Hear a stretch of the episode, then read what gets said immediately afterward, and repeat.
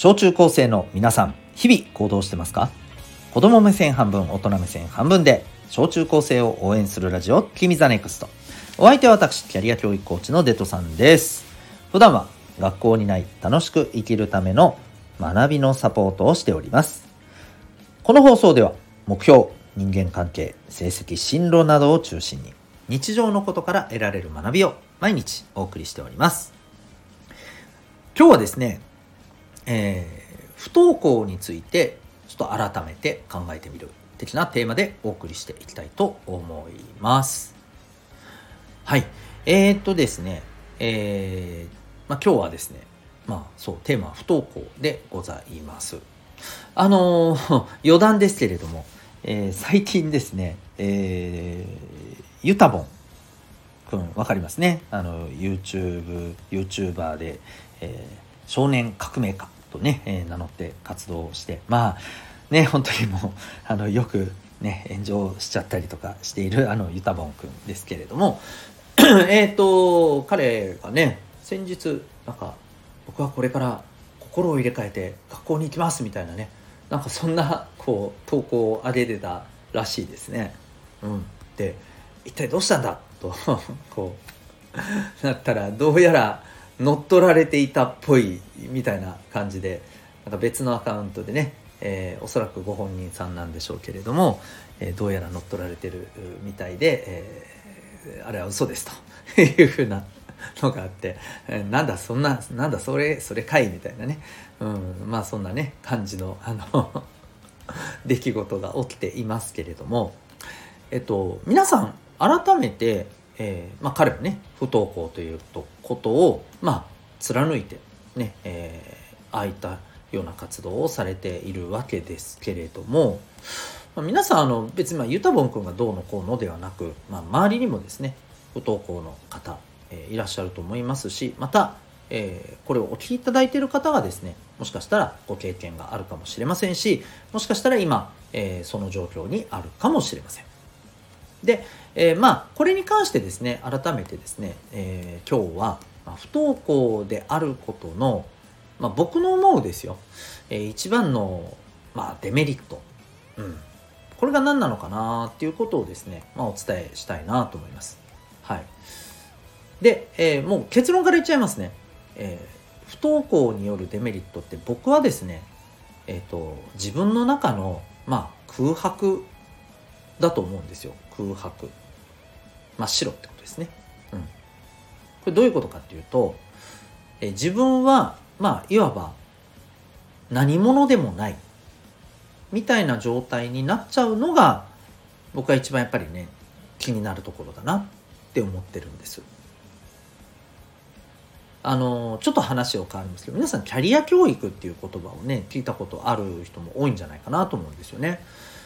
でね、キャリアって何だと思いますって言われたら、キャリア、職業とかね、お仕事、お仕事経験とか、あのいろいろ考えられる方多いと思います。確かにそれもあの当たってはいるんですけれども、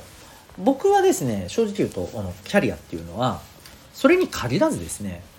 えー、その人その人が、まあ、持っている、えー、なんていうのかな、ポジションというか立場というか、まあ、さっき言った自分が何者かみたいな部分は全てね、厳密に言うとキャリアだと思ってるんです。つまりだから人生ってあのキャリアの集合体だと思うんですよね。うん、例えば今これを聞いていただいている方が、えーね、〇〇小学校の小学校ごねん生とかだったらね、それこそ〇〇小学校のごねん生ですっていうキャリアが今あるわけじゃないですか、ね、そういったふうに、あのー、こう自分はこうですって言えるものがあれば、それは一つのキャリアだと思ってもらっていいんですけど、この大事なキャリアの部分が空白になっちゃうことが、僕は最大のですね不登校によるまあデメリット、うん、ちょっと心配な点かなって思うんですね。つまり何かっていうと、自分がねもうその何でもない、本当に何の、あのー、あれも持ってない、小学生でもない、うんね、が学生でもない、かといって働いてるわけでもない、かといって何か、えー、活動しててこういう人ですみたいな呼ばれてるわけでもない、ね、であとさらに言うならば、えー、じゃあ普段何をしてる人なのって言われた時に、いや何もしていない、うん、まあそれこそね、あのただゲームして動画見て、えー、一日が終わってね、ご飯だけ食べてご飯食べてお風呂入ってっていうことだけやって、えー、ずっとそういうことをしてる人ですって、もうそれ何もしてない人ですよねみたいな感じになっちゃうじゃないですか、基本的には、うん、そうこういう状態ってはっきり言って自分で自分のことをどうでしょう、ポジティブに見れそうですかね。間違いなく見れないですよね、うん、もう何のあれもない自分ってなったら、なんか本当に人によってはね、なんか自分ってもうじゃあ何の人として何のあれもないのかなみたいにね思っちゃったりしてしまうと思うんですよ。厳密に言うとそうじゃないんですよ、うん、今何もしてないだけの話なんです。ただただこの期間何もしてないっていうだけの話なんですね。だけれども特にえー、これが大人だったらまだしもですね、えー、まだ子供である皆さんがこの状況に置かれるとね、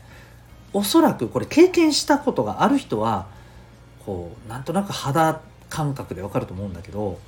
結構きついんですよ、うん、これね実際にね、あのー、お笑い芸人で、えーと、皆さん知ってるかな、えーとねヒゲ男爵っていうコンビのね、えー、お笑い芸人さんがいて、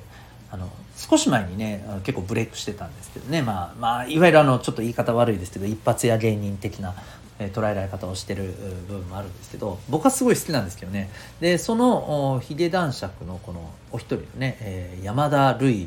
えーごじゅうさんせいだったかな何世だったかなって、はい、あのまあ調べてみてください、出てきますんでね、えー、でその方がね結構実はあの文才がすごくねあって、文章をか面白い文章を書くのがねすごく上手でね、あの本も出されているんです。で実はその方が自分自身のね、えー、体験っていうのをこう本に書き綴っていたりもしていて、実は、えー、長い間不登校の状態だったんですよ。不登校で引きこもりの状況だったんですね。で彼は断言してるんですよ。何かっていうと、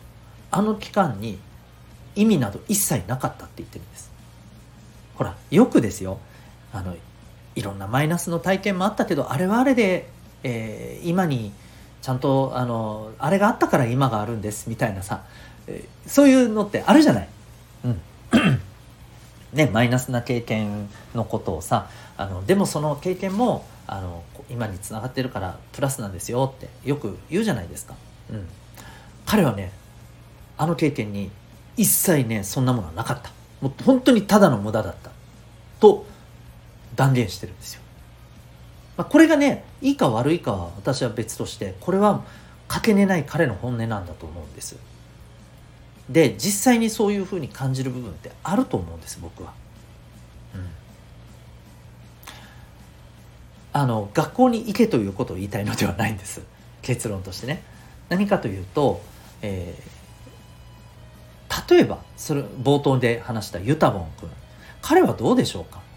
確かに学校は行ってませんよね。だけれども彼は YouTuber としてのね、えー、この人気っていうのを持っているし、うん、少年革命家として活動している、まあ、自分自身におそらくまあ何らか自分なりの誇りを持っていると思うんですよ。つまり自分が何者かと言われたら彼は堂々とそれを言えると思うんですよね。でそれがあるからやっぱりね、あの強くいられる、うん、人生を楽しく生きていくっていうことが、まあ、できている。僕はやっぱりそういうところなんだろうなと思うんです、うん、でこれが例えばね、あの一時的にねやんごとなき理由でね、やむを得ない理由でさ行きたいけど行けないっていう状態になってる人は本当にこれね、あのもう僕なんかが多分ね、あの言ったって軽くしかどう言ったって、えー、軽くしか聞こえないぐらいね大変な思いしてると思うんですよ。僕なんか計り知れないぐらいね、うん、だけどそこには今言ったような何者でもない状態の自分なんだっていうことのこう辛さっていうのも絶対あると思うんだけど、これねずっと続くものじゃないからね、どっかで、えー、それをこうあの切り替えられる瞬間ってきっと来るし、でそれをねあのサポートしてくれる、そこにねあの後押しをしてくれる存在ってきっとねいると思うんだよ。だからねそこは本当にあのなんていうのかな、その辛いっていうところはありながら、えーね、その辛さにね絶対負けないでほしいなと思うし、うんまあ、希望を持ってあのもがいていってほしいかなっていうふうにね思います。もがくっていうとちょっとねあのなんかネガティブなイメージがあるかもしれないけど、僕はそれはそういう意味で言ってるんじゃなくて、うん、やっぱ行動し続けていかないとねあのそうそうそう変わんないので、なので行動ができないんであれば行動できるエネルギーをねまずしっかり休んで蓄えて蓄えてきたら行動 し, し始めてであの必ずねそれが学校に戻るというものじゃないにせよ、え空白ではなくね自分は今こういうことをやってるんだ、こういうことを目指す人間なんだ、うん、自分は今そういうポジションにいるんだっていうことをちゃんとねあの実感できるようなものをねしっかり掴んでいくこと、これが重要です。ここがしっかりできればねあの学校に行ってる行ってないっていうのは極論すると僕から言わせればですよ大きな問題じゃないと思います。今学ぶ方法もいっぱいあります、うん、なのでね、えー、ぜひあの空白っていうところだけが僕は一番ね不登校において気になるところなんです。でそこに本当にね負けないで、えー、欲しいなって願ってるし、えー、僕が何かしらねそこにねえー、サポートできることがあればねサポートしていきたいなというふうに思っています。ということで今日はですね改めて不登校についてちょっと考えてみるというテーマでお話いたしました。あなたは今日この放送を聞いてどんな行動を起こしますか？それではまた明日、学びよき一日を。